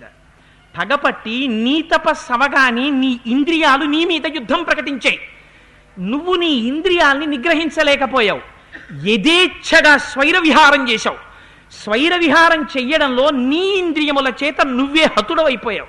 నేను రాముణ్ణి తప్పు పట్టను మహాపతి మహాపతివ్రత కనుక అనవలసిన మాట అంది నేను ఇలా చెప్పానని మీరు అనుకోకండి. పద్నాలుగు సంవత్సరాలు పదహారు సంవత్సరాలు ఉన్న పిల్లలు కాలేజీలకెళ్ళి చదువుకోవలసినటువంటి రోజుల్లో ఈ కంటితో చూసినంత మాత్రం చేత అరవై ఏళ్ళు డెబ్భై ఏళ్ళు వచ్చినటువంటి వృద్ధుడైన వాడు కూడా మతి చెలించేటటువంటి దుష్టవాల్ పోస్టర్లు తీసుకొచ్చి పెద్ద పెద్దవి గోడలకి కట్టి బజార్లో ఏ పుస్తకం పడితే పుస్తకం దొరికి ఏ పుస్తకం తిప్పిన దిక్కుమాల బొమ్మలే ఉండి కోట్ల రూపాయలు పుచ్చుకొని ఒంటి మీద బట్ట విప్పి ఆడడం చెప్ప చేతకానటువంటి స్త్రీలు పండగలు వస్తే ధర్మ ప్రబోధాలు చేసేటటువంటి దిక్కుమాలిన రోజులు వస్తే వాళ్ళు ఆదర్శమైతే ఎన్నుకోవలసినటువంటి వాళ్ళ గురించి ఎన్నికల ప్రచారానికి ఆ స్త్రీలు వచ్చి ప్రచారం చేస్తే వాళ్ళ మాటలు కొన్ని వేల మంది వెళ్ళి వినవలసినటువంటి దిక్కుమాలిన రోజు వస్తే మనం ఉన్నటువంటి బ్రతుకు ఇలా తన స్త్రీ వలన సుఖం కలగక దేశంలో ఉన్న అందరి స్త్రీల చుట్టూ తిరిగి విచలితమైనటువంటి ఇంద్రియములతో తిరుగుతున్న రావణాసురుల మనమా? అప్పుడున్న రావణాసురుడా. అందుకే రావణ కాష్టం రగులుతూనే ఉందిరా అన్నారు అందుచేత రామాయణంలో రావణుణ్ణి అనకండి అద్దం మీ ముందు పెడుతోంది రామాయణం అద్దం. నీ ఇంట్లో అద్దం పగిలిపోతే ఉత్తర క్షణం అద్దం కొని తెచ్చుకుంటావు. ఎందుకని? నీ అద్దంలో ప్రతిబింబం దుమ్ము కొట్టుంటే నీ ముఖం కడుక్కుంటావు. అద్దంలో ప్రతిబింబానికి పౌడర్ సరిగ్గా లేకపోతే నువ్వు పౌడర్ రాసుకుంటావు. అద్దంలో ప్రతిబింబానికి తిలకం లేకపోతే నువ్వు తిలకం పెట్టుకుంటావు. అంతేనా? అద్దంలో ఉన్న ప్రతిబింబానికి పౌడర్ రాసి ప్రతిబింబానికి తిలకం పెడతావా? ప్రతిబింబమును చూసి బింబమును దిద్దుకుంటావు. రామాయణాన్ని చూసి నీ ప్రవర్తన దిద్దుకోవాలి. రామాయణాన్ని చూసి నీవు కూడా ఎక్కడ ప్రలోభపడ్డావో ఎక్కడ పొరపాటు పడ్డావో తెలుసుకుని దిద్దుకోవాలి. దిద్దుకోవాలంటే రామాయణం చెప్పబడాలి. రామాయణం వినాలి. లేనినాడు అద్దమక్కర్లేదన్నవాడు సౌందర్యంగా ఎలా ఉండలేడో రామాయణం చదవని వాడు మనిషిగా బ్రతకలేడు. మానవత్వం కావాలి అనుకుంటే రామాయణం ఒక్కటే మార్గం. అందుకే మహానుభావుడు ఏ లోకంలో ఉన్నారో కానీ ప్రాతస్మరణీయులు శ్రీమాన్ శ్రీభాష్యం అప్పలాచార్య స్వామి ఒక్కటే మాట అనేవారు నాయనా ఒరే కోటేశ్వరరావు రామాయణం ఎంత కాలం చెప్పబడుతుందో ఎంత కాలం వింటారో అంతకాలం మానవత్వం ఉంటుంది రా ప్రపంచంలో అనేవారు ఎంత గొప్ప మాట చెప్పారో చూడండి దార్శనికుడు అయ్యాడు మహానుభావుడు. రామాయణాన్ని ఉపాసన చేశారు కాబట్టి ఆ మాట అనగలిగారు. సరే ఎంత దారుణమైన మాట చెప్పుకున్నాడో చూడండి.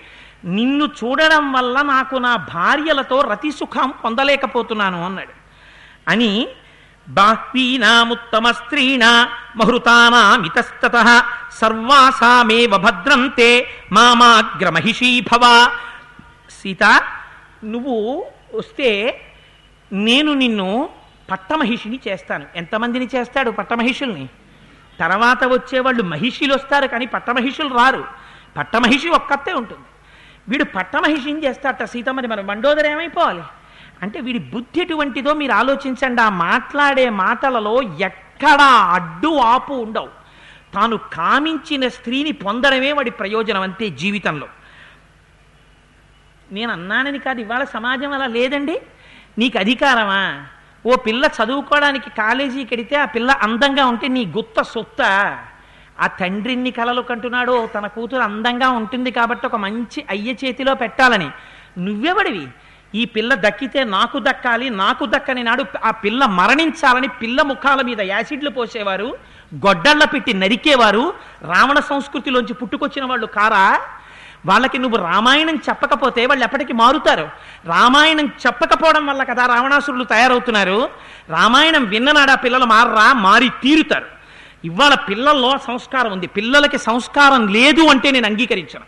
ఎందుకు ఇంత సాధికారికంగా చెప్తున్నానంటే అమలాపురం దగ్గర ఉన్న ఆరు కాలేజీల్ని కంబైన్ చేసి నేను రామాయణం ఇవాళ రోజుకి ఎలా ఉపయోగపడుతుంది అని నేను ప్రసంగం చేస్తే చేతకాని నేను ప్రసంగం చేస్తే వాళ్ళ కాలేజీ ఎగ్జిక్యూటివ్ బోర్డ్ని రిక్వెస్ట్ చేసి నన్ను డాష్ మీద మూడు గంటలు అట్టే పెట్టి కొన్ని వందల మంది పిల్లలు నా దగ్గరికి వచ్చి మేము మీ ముందు ప్రతిజ్ఞ చేస్తున్నాం కోటేశ్వరరావు గారు.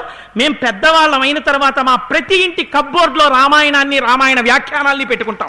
మా పిల్లలందరికీ రామాయణం చెప్తాం.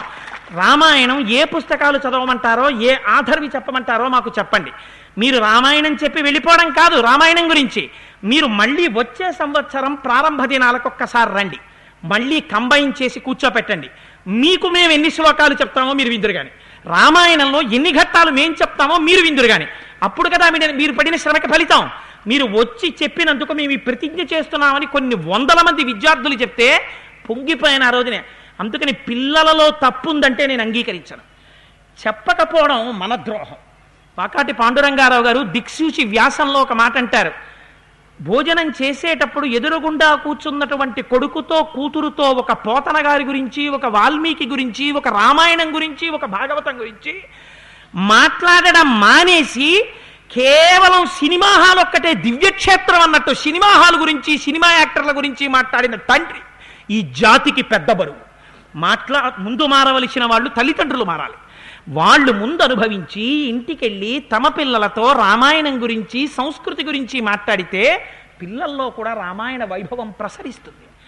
నేను ఇంత గట్టిగా ఈ విషయాన్ని మీ ముందు చెప్పడానికి నాకు తగిన అర్హత లేకపోయినా నేను ఇంత గట్టిగా ఆక్రోషంతో చెప్పినందుకు నన్ను క్షమించమని మనఃపూర్వకంగా శిరస్సు వంచి ప్రార్థిస్తున్నాను నిజాయితీతో.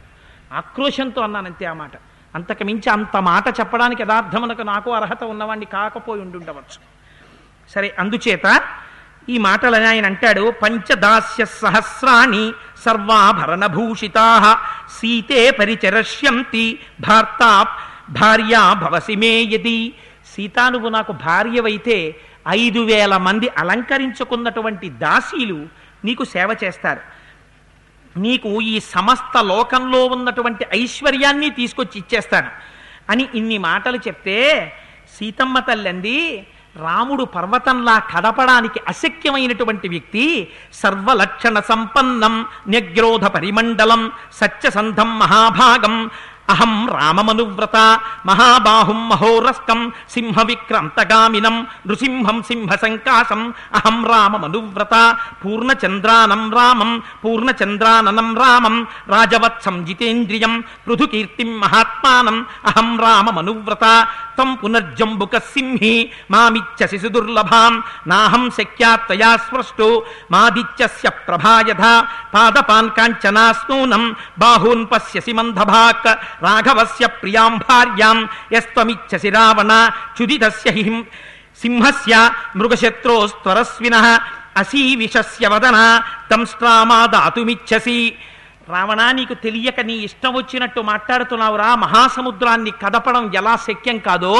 పర్వతాన్ని కదపడం ఎలా చేత కాదో మహానుభావుడు సర్వలక్షణ సంపన్నుడు తపస్సు చేసేటటువంటి వాడు ధర్మం తెలుసున్నవాడు సత్యవాక్య పరిపాలకుడు సత్యమే పరాక్రమముగా కలిగినటువంటి వాడు పూర్ణచంద్రుడి వంటి ముఖము కలిగినటువంటి వాడు జితేంద్రియుడు అపారమైనటువంటి కీర్తిని గరించినటువంటి వాడు సింహం లాంటి స్కందము కలిగినటువంటి వాడు మదించినటువంటి ఏనుగుల నడవగలిగినటువంటి వాడు మహాకీర్తివంతుడైనటువంటి నా భర్త అయిన రామచంద్రమూర్తిని అనుసరించి ప్రవర్తించేదానినే తప్ప నీ వంటి ప్రతి దిక్కుమాలిన వాడు ఐశ్వర్యం గురించి మాట్లాడితే వచ్చేటటువంటి స్త్రీని కానురా నేను నేనెవరినో తెలుసుకో.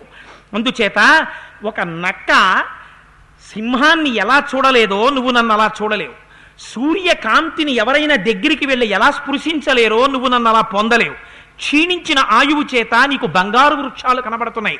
మనకి శాస్త్రంలో ఎవరైనా ఆయుర్దాయం అయిపోయి మరణించే ముందు వాళ్ళకి చెట్టుని చూపిస్తే అది బంగారు చెట్టులా కనపడుతుంది అందుకని నీకు వృక్షాలు స్వర్ణ వృక్షాల్లా కనపడుతున్నాయని నేను అనుకుంటున్నాను. ఎవర్రా నువ్వు సింహం యొక్క కోర పీకడానికి ప్రయత్నిస్తున్నావు? పాము యొక్క కోర పీకడానికి ప్రయత్నిస్తున్నావు? అచ్చి సూచ ప్రమృజసి జిహ్మాయా లేక్షిచచ్చురం రాఘవస్య ప్రియాం భార్యాం యోధిగం తుం త్వమిచ్చసి ఎవడో కంట్లో నలక పడిందని సూది పట్టికెళ్ళి సూదితో నలక తీసుకున్నట్ట. కంట్లో సూది పెట్టి నలక తీసుకున్నవాడు ఎంత మందభాగ్యుడో నువ్వు అటువంటి వాడివి ఎవడో వెనకటికి మంగలి కత్తి తెచ్చి దాన్ని నాలుకతో నాకేట. ఆ కత్తిని నాలుకతో నాకినవాడు ఎంత అజ్ఞానో నువ్వు అటువంటి వాడివి. లేకపోతే ఎవడైనా రామచంద్రమూర్తి యొక్క భార్యని కోరుకుంటాడరా? పెద్ద రాతిని కంఠానికి కట్టుకుని సముద్రానికి ఈదుదాం అనుకున్నవాడు ఎంత అజ్ఞానో నువ్వు అంత అజ్ఞానివి. సూర్యచంద్రులు ఇద్దరిని చేత్తో పట్టుకుని తీసేసి ఇంటికి పట్టుకుపోదాం అనుకున్నవాడు ఎంత అజ్ఞానో నువ్వు అటువంటి అజ్ఞానివి.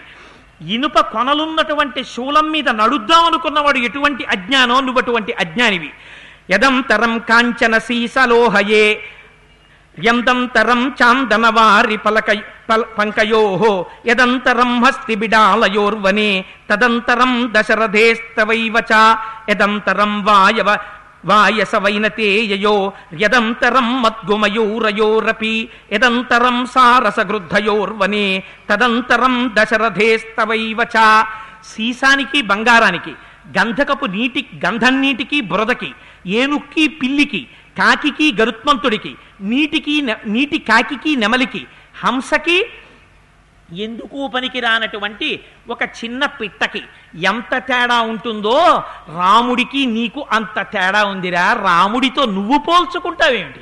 అరణ్యములకు వెళ్ళిపోయిన వాడు రాజ్యభ్రష్టుడు దశరథ మహారాజు గారు పంపించేశారని తెలివి తక్కువ మాటలు మాట్లాడుతున్నావు.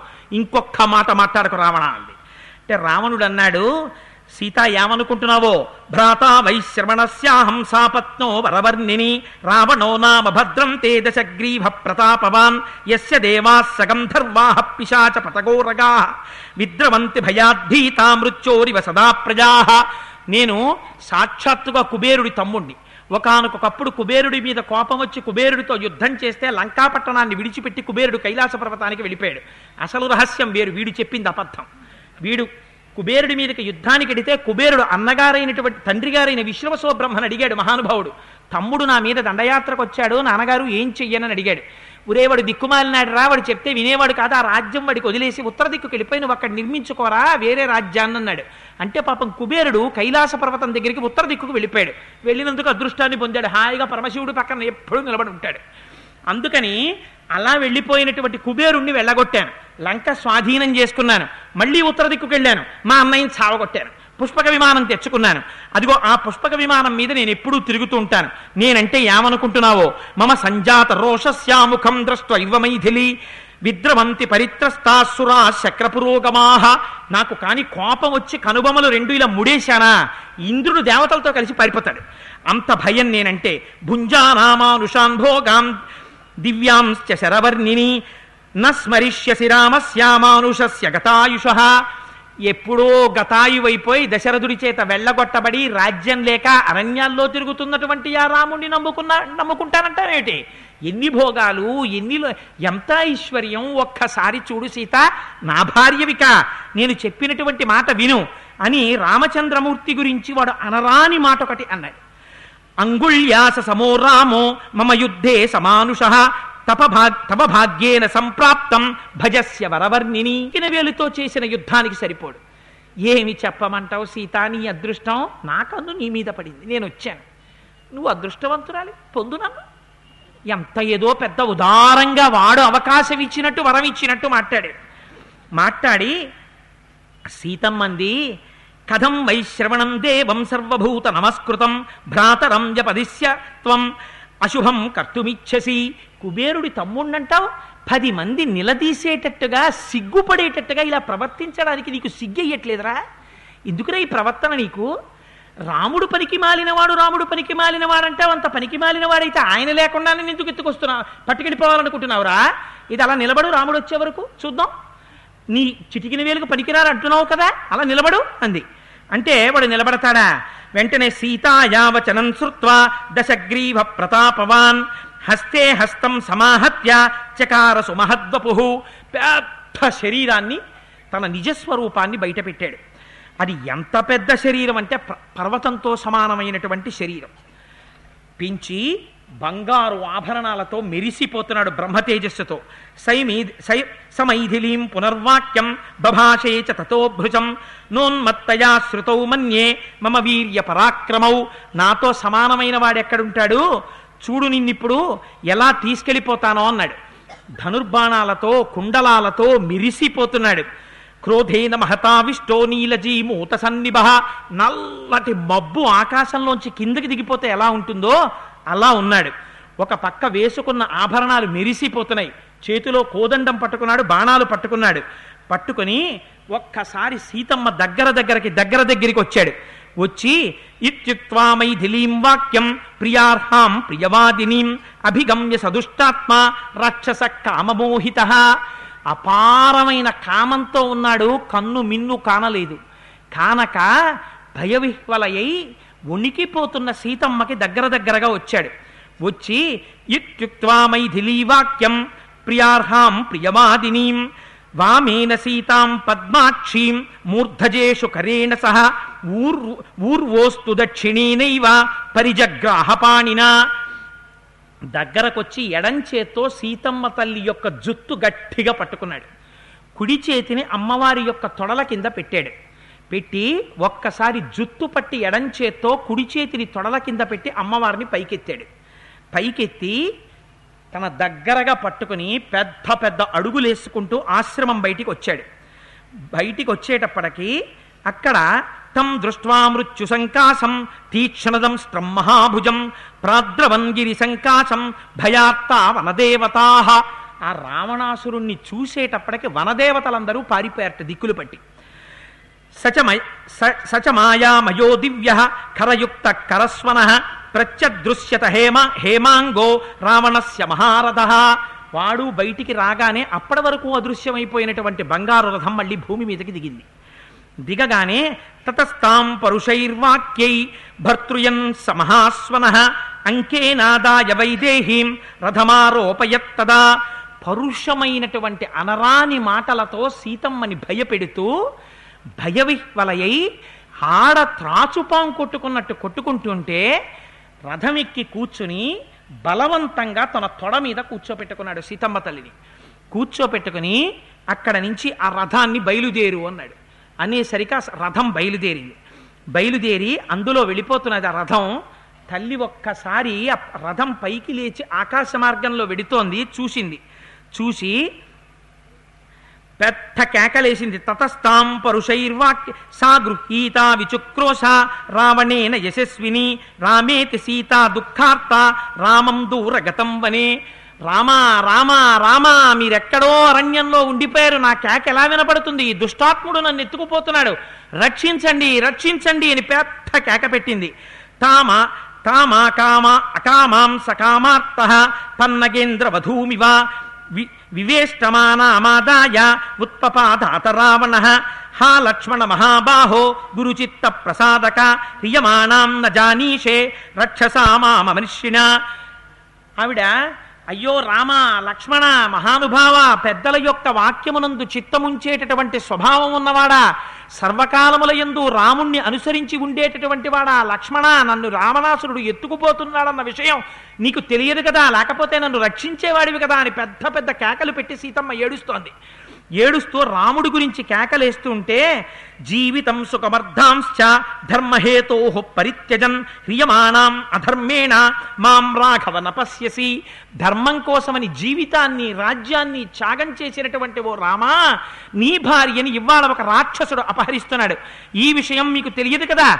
అని పెద్ద పెద్ద కేకలు పెడుతూ అక్కడ ఉండేటటువంటి ఆ రాముణ్ణి అక్కడ ఉండేటటువంటి చెట్లని ఆ మృగాల్ని పక్షుల్ని ఆ పర్వతాలకి గోదావరికి నమస్కరించి కేకలు వేసింది. ఓ మృగాల్లారా ఓ పక్షుల్లారా ఓ పర్వతాల్లారా ఓ శిఖరాల్లారా ఓ భూమి ఓ గోదావరి ఓ క్రూర మృగాల్లారా మీ అందరూ దయచేసి వినండి నమస్కరించి మిమ్మల్ని వేడుకుంటున్నాను. నన్ను రావణాసురుడు అపహరించాడన్నమాట మహాబాహువైన రామచంద్రమూర్తికి తెలియచేయండి. లేకపోతే రాముడు నన్ను నేను లేనని బెంగ పెట్టుకుని శరీరం వదిలేస్తాడు.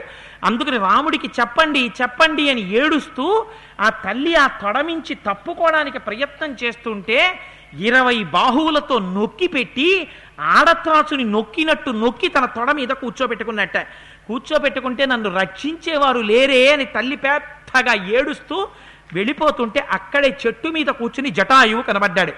కనపడి ఆయన అంటాడు పెద్దవాడు పెద్దవాడిలాగే మాట్లాడతాడు అరవై వేల సంవత్సరాల వయస్సు అప్పటికి పాపం ముసలాయన.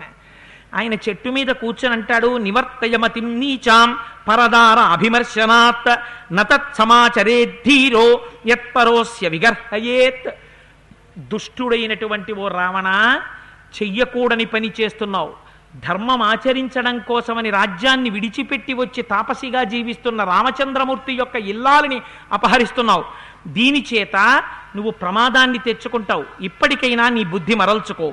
అర్థం వాజి దివాకామం శిష్టాశాస్త్రేష్వనాగతం. వ్యవస్యంతి నరాజానో ధర్మం పౌలశ్చనందన ఎప్పుడైనా రాజ్యంలో పరిపాలింపబడుతున్నటువంటి ప్రజలకి ధర్మంలో కానీ అర్థంలో కానీ కామంలో కానీ ఎలా ప్రవర్తించాలి అని అనుమానం వస్తే తమ రాజు ఎలా పరిపాలిస్తున్నాడో చూస్తారు. రాజు ఎలా బ్రతుకుతున్నాడో ప్రజలు అలా బ్రతుకుతారు. రాజే ధర్మం తప్పిపోతే ప్రజలు ధర్మం తప్పిపోతారు. తప్పిపోతే ఇంక నీకు రాచరికం ఎందుకు? అసలు పనికి మాలిన వాడికి స్వర్గానికి వెళ్ళడానికి విమానం ఇచ్చినట్టు నీకు రాజ్యం ఇచ్చిన వాడెవర్రా? నిన్ను రాజు చేసిన వాడెవర్రా? అని అన్నారు. అని వృద్ధోహం తం యువా ధన్వీ సశర కవచీ రథి తథాప్యాదాయ వైదేహీం కుశలీ నగమిష్యసి నాకు నేను వృద్ధుణ్ణి. అరవై వేల సంవత్సరాలు వచ్చాయి. నాకు కవచం లేదు రథం లేదు. నువ్వో యువకుడివి. కవచం కట్టుకున్నావు. చేతిలో ధనుర్బాణాలు ఉన్నాయి రథం మీద ఉన్నావు అయితే మాత్రం నిన్ను విడిచిపెడతాను అనుకుంటున్నావా నా ప్రాణములున్నంత కాలం నిన్ను సీతమ్మని తీసుకెళ్ళకుండా నిగ్రహిస్తాను. నా పౌరుష పరాక్రమాలంటే ఏమిటో చూద్దు అన్నారు. అని ఒక్కసారి మహానుభావుడు పెద్ద పెద్ద రెక్కలు అల్లార్చి ఆ రావణాసురుడి మీదకి యుద్ధానికి బయలుదేరాడు. తతో ససరం ముక్తామణి విభూషితం చరణాభ్యాం మహాతేజ బభంజ పతగేశ్వర సతాని శరవర్షాణి పక్షాభ్యాం చ విధూయ చ చరణాభ్యాం మహాతేజ బభంజాస్య మహుత్థను కాంచనో రథస్ కాంచనో కాంచనో రశ్చధాన్ దివ్యాన్ పిశాచ వదనాన్ ఖరాన్ తాంశ్చాస్య జనసంపన్నాన్ జఘాన సమరే బలి వరం త్రివేణు సంపన్నం కామగం పావకార్చిషం మణిహేమ విచిత్రాంగం బభంజ చ బభంజ చ మహారథం పూర్ణచంద్ర ప్రతీకాశం ఛత్రం చ వ్యజనై సహ పాతయామాస వేగేన గ్రాహిభీ గ్రాహిభీరాక్షసై సహ. సారథేశ్చాస్య వేగేన తుండేనైవ మహాక్షిర. పునర్వ్యాపా పునర్వ్యాపాహర శ్రీమాన్ పక్షిరాజో మహాబల. సభగ్నద్ధన్వా విరధో హతాశ్వో హతసారథి. అంకే నాదాయ వైదేహీం పతాత భువి రావణ ఒక్కసారి ఆ జటాయువు పెద్ద పెద్ద రెక్కలల్లారుస్తూ ఆ రావణాసురుడి మీదకి యుద్ధానికి వచ్చాడు వచ్చేసరికి తన మీదకి జటాయువు యుద్ధానికి వస్తున్నాడని ఎర్రనైనటువంటి కనుగుడ్లు తిరుగుడు పడుతుండగా రావణాసురుడు కోదండంలోకి పాముల్లాంటి బాణాల్ని నారాస బాణాల్ని సంధించి కొన్ని వేల బాణములను ఆ జటాయువులో కొట్టాడు. కొడితే ఒంటి నిండా బాణాలు గుచ్చుకుపోయాయి. గుచ్చుకుపోయిన మహానుభావుడు తన రెక్కలతో అల్లార్చి విదిల్చి ఒంటికున్న బాణాలన్నిటినీ పైకి తీసి కింద పడిపోయేటట్టుగా చేసేట. చేసి ఒక్కసారి తన రెక్కలు అల్లారుస్తూ దగ్గరికి వెళ్ళి ఆ రథాన్ని కొట్టాడు. కొట్టేసరికి తన ముక్కుతో ఒక్క గుద్దు గుద్దేసరికి చేతిలో పట్టుకున్నటువంటి కోదండం విరిగిపోయింది. ఆ బాణాలు కింద పడిపోయి పడిపోగానే రెక్కలతో కొట్టాడు. కొట్టేసరికి ఆ రథానికి ఉన్నటువంటి కాడి విరిగిపోయి రథం కింద పడిపోయింది. రథం కింద పడిపోగానే తన వాడి ముక్కుతో ఒక్కసారి ఆ సారథి యొక్క శిరస్సుని త్రుంచేశాడు. సారథి మరణించి క్రింద పడ్డాడు. మళ్ళీ తన కాళ్ళ గోళ్ళతో దానికి ఉన్నటువంటి పిశాచాల్లాంటి గాడిదల్ని పట్టుకుని ముక్కుతో కొట్టి ఏకకాలమనందు సంహరించాడు. సంహరిస్తే సీతమ్మ తల్లిని ఒళ్ళో పెట్టుకున్నటువంటి రావణాసురుడు విరిగిపోయి కింద పడిపోతున్న రథంలోంచి సీతమ్మతో కలిసి కింద పడిపోయాడు. పడిపోతూ పడిపోతూ వాడు తన ఎడమ చంకలో సీతమ్మ తల్లిని దూర్చి గట్టిగా పట్టుకున్నాడు. పట్టుకుని కింద పడిపోతే చూశాట మహానుభావుడు ఎక్కడ లేని కోపం వచ్చింది జటాయువుకి. నేను చూస్తుండగా సీతమ్మ తల్లిని నీ ఎడమ చంకలో ఇరికించుకుని కింద పడతావా? చూడరా ఏం చేస్తానో అని తన ముక్కుతో ఆ పది చేతుల్ని నరికేశాట నరికేస్తే పది చేతులతో సహా సీతమ్మ సీతమ్మ కింద పడిపోయింది. పడిపోగానే మళ్ళీ ఒక్కసారి అగ్నిహోత్రంలోంచి సెగ పైకి లేచినట్టు శిఖ లేచినట్టు మళ్ళీ పది బాహువులు పుట్టాయి. పుట్టగానే చూశాడు సీతమ్మను వదిలేశాడు వదిలేసి ఒక పెద్ద ఖడ్గం ఒకటి తీసుకున్నాడు. తన మీదకు వస్తున్నటువంటి జటాయువు యొక్క రెండు రెక్కలు నరికేశాడు. కింద పడిపోతున్న జటాయువు యొక్క కాళ్ళు నరికేశాడు. నరికేసేయగానే ఒంట్లోంచి పెద్ద నది ప్రవహిస్తున్నట్టుగా రక్తం ప్రవహిస్తుండగా ఆ జటాయువు అలా ఎగిరి ఎగిరి ఎగిరి ఎగిరి పడిపోతున్నటువంటి విమానం ఎలా పడిపోతుందో అలా అదుపు తప్పి ఎగరలేక రెక్కలు లేక తిరిగి తిరిగి తిరిగి తిరిగి ఒక చెట్టు దగ్గర పడిపోయాడు. పడిపోతే తన కోసం ప్రాణాలర్పించినటువంటి ఆ జటాయువుని చూసి సీతమ్మ పరుగు పరుగున పరుగు పరుగున వెళ్ళి ఆ జటాయువుని కౌగిలించుకొని నా కోసం ప్రాణాలు వదిలేశావా మహానుభావా? అని ఏడుస్తోందిట. ఏడుస్తూ ఒంటి మీద ఉన్న నగలన్నీ కింద పడిపోయి ఆ జుత్తంతా విరచిమ్ముకుపోయింది తిలకం కరిగిపోయి పక్కకి వెళ్ళిపోతోంది. అటువంటి స్థితిలో కంటికి మంటికి ఏకధారగా ఏడుస్తున్న సీతమ్మని జటాయువు కోసం ఏడుస్తావేం? రాని వెనక పరిగెత్తేట రావణాసురుడు. జటాయువు నదిలి సీతమ్మ తల్లి పరిగెడుతూ పరిగెడుతూ అక్కడ ఉన్న చెట్లని లతల్ని కౌగిలించుకుందట. కౌగిలించుకుంటే వాడు ఎంత దురాత్ముడో చూడండి. ఆవిడ లతల్ని చెట్లని కౌగిలించుకోవడం కూడా వాడికి ఇష్టం లేదు. తాం లతామివ వేష్టంతి ఆలింగంతి మహాత్రుమాన్ ముంచ ముంచేతి బహుశ ప్రవదన్ రాక్షసాధిప. క్రోశం తీం రామ రామేతి రామేణ రహితాం వనే జీవితాం తాయకేశేషు జగ్రాహం తకసన్నిభ ప్రదర్శితాయాం సీతాయాం బభూవ సచరాచరం జగత్ సర్వమర్యాదం తా తమసాంధే నసమృతం ఒక్కసారి అక్కడికెళ్ళి ఆ చెట్లని లతల్ని కౌగిలించుకుంటావే రా అని ఆవిడ జుట్టు పట్టుకుని పరుషమైన మాటలు మాట్లాడుతూ వెనక్కి ఈడ్చేశాట ఈడ్చేస్తే అంతవరకు అటువంటి స్థితిని ఎన్నడూ కలలో కూడా ఊహించనటువంటి తల్లి జుత్తు పట్టి వెనక్కి ఈడ్చేస్తుంటే నేల మీద పడి ఈడ్చుకుపోబడుతుంటే దిక్కులు విదిక్కులు సూర్యుడు చంద్రుడు చూసి సిగ్గుతో మేఘాల చాటుకెళ్ళిపోతే అకారణంగా చీకటి ఆవరించిందట ప్రపంచాన్నంతటిని. దృష్ట్వా సీతాం పరామృష్టాం దీనాం దివ్యేన చక్షుషా కృతం కార్యమితి శ్రీమాన్ జజహార పితామహ. సత్యలోకంలో కూర్చున్నటువంటి చతుర్ముఖ బ్రహ్మగారు ఉలిక్కి పడ్డారట. ఉలిక్కి పడి దివ్యనేత్రంతో చూశారట.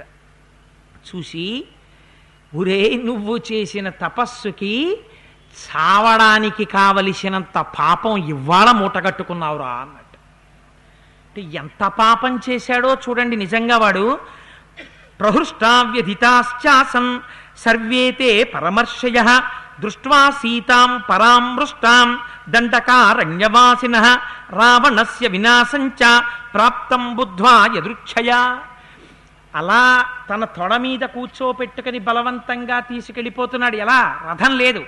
లేకపోయినా సరే జుత్తు పట్టి ఈడ్చి తెచ్చి తన తొడ మీద కూర్చోపెట్టుకుని ఆకాశంలోకి ఎగిరిపోయాడు ఎగిరిపోయి అటు ఇటు తన్నుకుంటున్నటువంటి సీతమ్మని ఇరవై చేతులతో ఒడిసి పట్టుకుంటున్న రావణాసురుణ్ణి చూస్తుంటే ఋషులందరూ అనుకున్నారట ఈ కళ్ళతో ఎంతటి ఇటువంటి దృశ్యాన్ని చూడవలసి వచ్చిందని బాధపడ్డారట. అమ్మయ్య రావణ సంహారం అవుతుంది అని సంతోషించారట. వాడు విమానంలో తీసుకెళ్ళిపోతున్నాడు అమ్మవారిని. తీసుకెళ్ళిపోతుంటే అమ్మవారు పెట్టుకున్నటువంటి హారములు తెగిపోయి కింద పడిపోయాయి. అమ్మవారి జుత్తు ముడి విడిపోయి కేశపాశం అంతా చల్లుకుపోయింది. ఆ చల్లుకుపోయినటువంటి కేశపాశంతో ఆ పక్కకి తొలగిపోతున్నటువంటి తిలకంతో జుత్తులో పెట్టుకున్నటువంటి కబరీబంధంలో ఉన్నటువంటి పుష్పాలన్నీ రాలి నేల మీద పడిపోతున్నాయి. అటువంటి స్థితిలో తన్నుకుంటున్నటువంటి సీతమ్మని నొక్కి పట్టి తీసుకెళ్ళిపోతుంటే ఆ తల్లికి ఒక పర్వత శిఖరం మీద ఐదుగురు వానరులు కనపడ్డారట. అందులో ఉన్నారు మా స్వామి. ఇదిగో వస్తారు ఇంకొక నాలుగు రోజుల్లో రావణుడి బ్రతుకు బయటపడుతుంది. చేసిన పనికి అనుభవింపజేస్తారు. ఆ ఐదుగురు ఒక్కసారి తల పైకెత్తి పచ్చటి నేత్రాలతో ఇలా చూస్తున్నారట. చూస్తుంటే తెల్లటి బట్టలు కట్టుకున్న మా స్వామిని చూసిందమ్మా. వీళ్ళు బహుశ నా భర్తకి నా సమాచారం అందచేస్తారనుకుందిట. అనుకుని తాను కట్టుకున్నటువంటి వస్త్రంలోంచి ఒక ఖండాన్ని చింపింది. చింపి అందులోంచి ఆ తాను పెట్టుకున్నటువంటి నగల్ని ఆ వస్త్రంలో మూట కట్టింది. మూట కట్టి ఆ ఐదుగురు వానరుల మధ్యలో పడేటట్టుగా విడిచిపెట్టేసింది. మరి ఇలా చేస్తుంటే రావణుడు చూడలేదా? అని మనకు అనుమానం వెంటనే వస్తుంది కదా.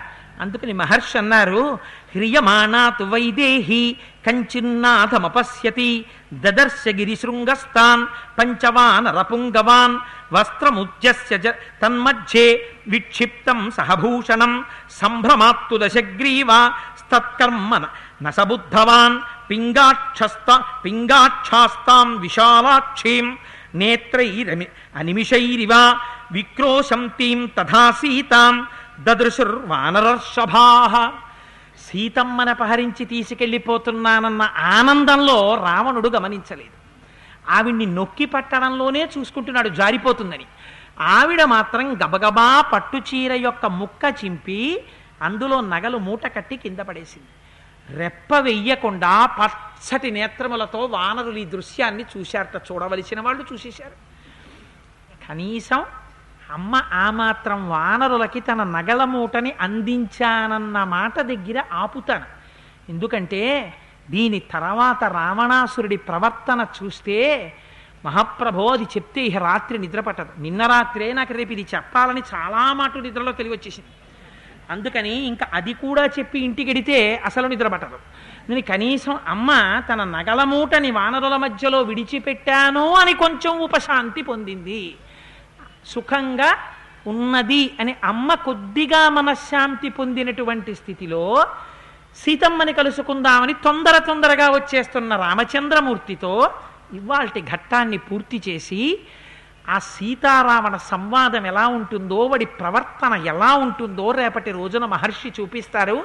ఆ అందాన్ని ఆ వైభవాన్ని సీతమ్మ తల్లి పాతివ్రత్యాన్ని అమ్మ కటాక్షించి నా చేత పలికించుగాక అని ప్రార్థిస్తూ మనం పదకొండు మాటలు అయ్యవారి నామం చెప్పుకోవడం సంప్రదాయంగా పెట్టుకున్నాం గనక స్వామి నామం చెప్పుకుని బయలుదేరడం శివుడు గౌరికి బోధ చేసిన చిన్మయము శ్రీరామనామము. అందున ఇలాంటి ఘట్టం విన్నప్పుడు అమ్మ మనస్సుకి ప్రశాంతత చేకూర్చేది రామనామమే. అందున ఇవాళ మనం అటువంటి సన్నివేశంలోకి వచ్చాం కనుక అందరూ పరమభక్తితో గట్టిగా చెప్పండి అమ్మ. వినమ్రుడనై చెప్తున్నాను ఈ మాట. ఇదో మీ అందరూ గట్టిగా చెప్తే విని నేనేదో మురిసిపోదామని చెప్పట్లేదు. అమ్మ మనస్సు ప్రశాంతత పొందాలి. గత కష్టం విని అబ్బా ఇంత కష్టపడ్డాను కదా అని అమ్మ మనసు కొంచెం చిన్న బుచ్చుకని ఉంటుంది ఇవాళ. ఆ చిన్నతనం పోవాలంటే అమ్మా ఏం పర్లేదు నువ్వు రాముడి పక్కన ఉన్నావమ్మా కథ కింద చెప్పుకుంటున్నావు అంతే. మళ్ళీ ఇంకో వారం రోజుల్లో వచ్చేడు మా స్వామి సుందరకాండలో చూడమ్మా హనుమ బయలుదేరుతారు. బెంగపెట్టుకోకు అని గట్టిగా చెప్పండి ఇవాళ. అందుకని సకల సద్గుణ నిలయ మగు పరిపూర్ణతత్వమే శ్రీరామనామము. అంబరీషుని పూజలకు కైవల్యమొసగిన శ్రీరామనామము. అలకు చేలుని చేతి అటుకుల ఆరగించిన రామనామము. ఆత్మలో జీవాత్మతానై అలరుచున్నది శ్రీరామనామము. ఆత్మతపమును సల్పు వారికి ఆత్మయజ్ఞము శ్రీరామనామము.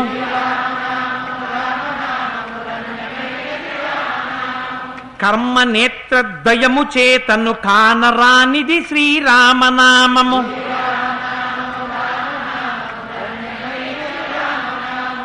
జానకీ హృత్కమల మందున అలరుచున్నది శ్రీరామనామము. చిత్తశాంతిని కలుగ చేసెడి చిత్స్వరూపము శ్రీరామనామము.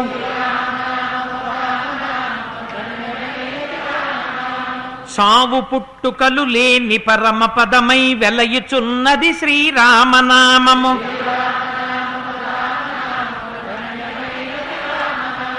మూడు నదులను దాటి వారికి దాటు వారికి మోక్షలక్ష్మియే శ్రీరామనామము.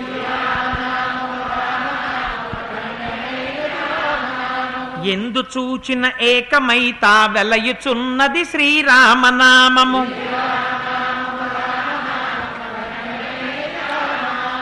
సర్వం శ్రీ ఉమామహేశ్వర పరబ్రహ్మార్పణమస్తు స్వస్తి.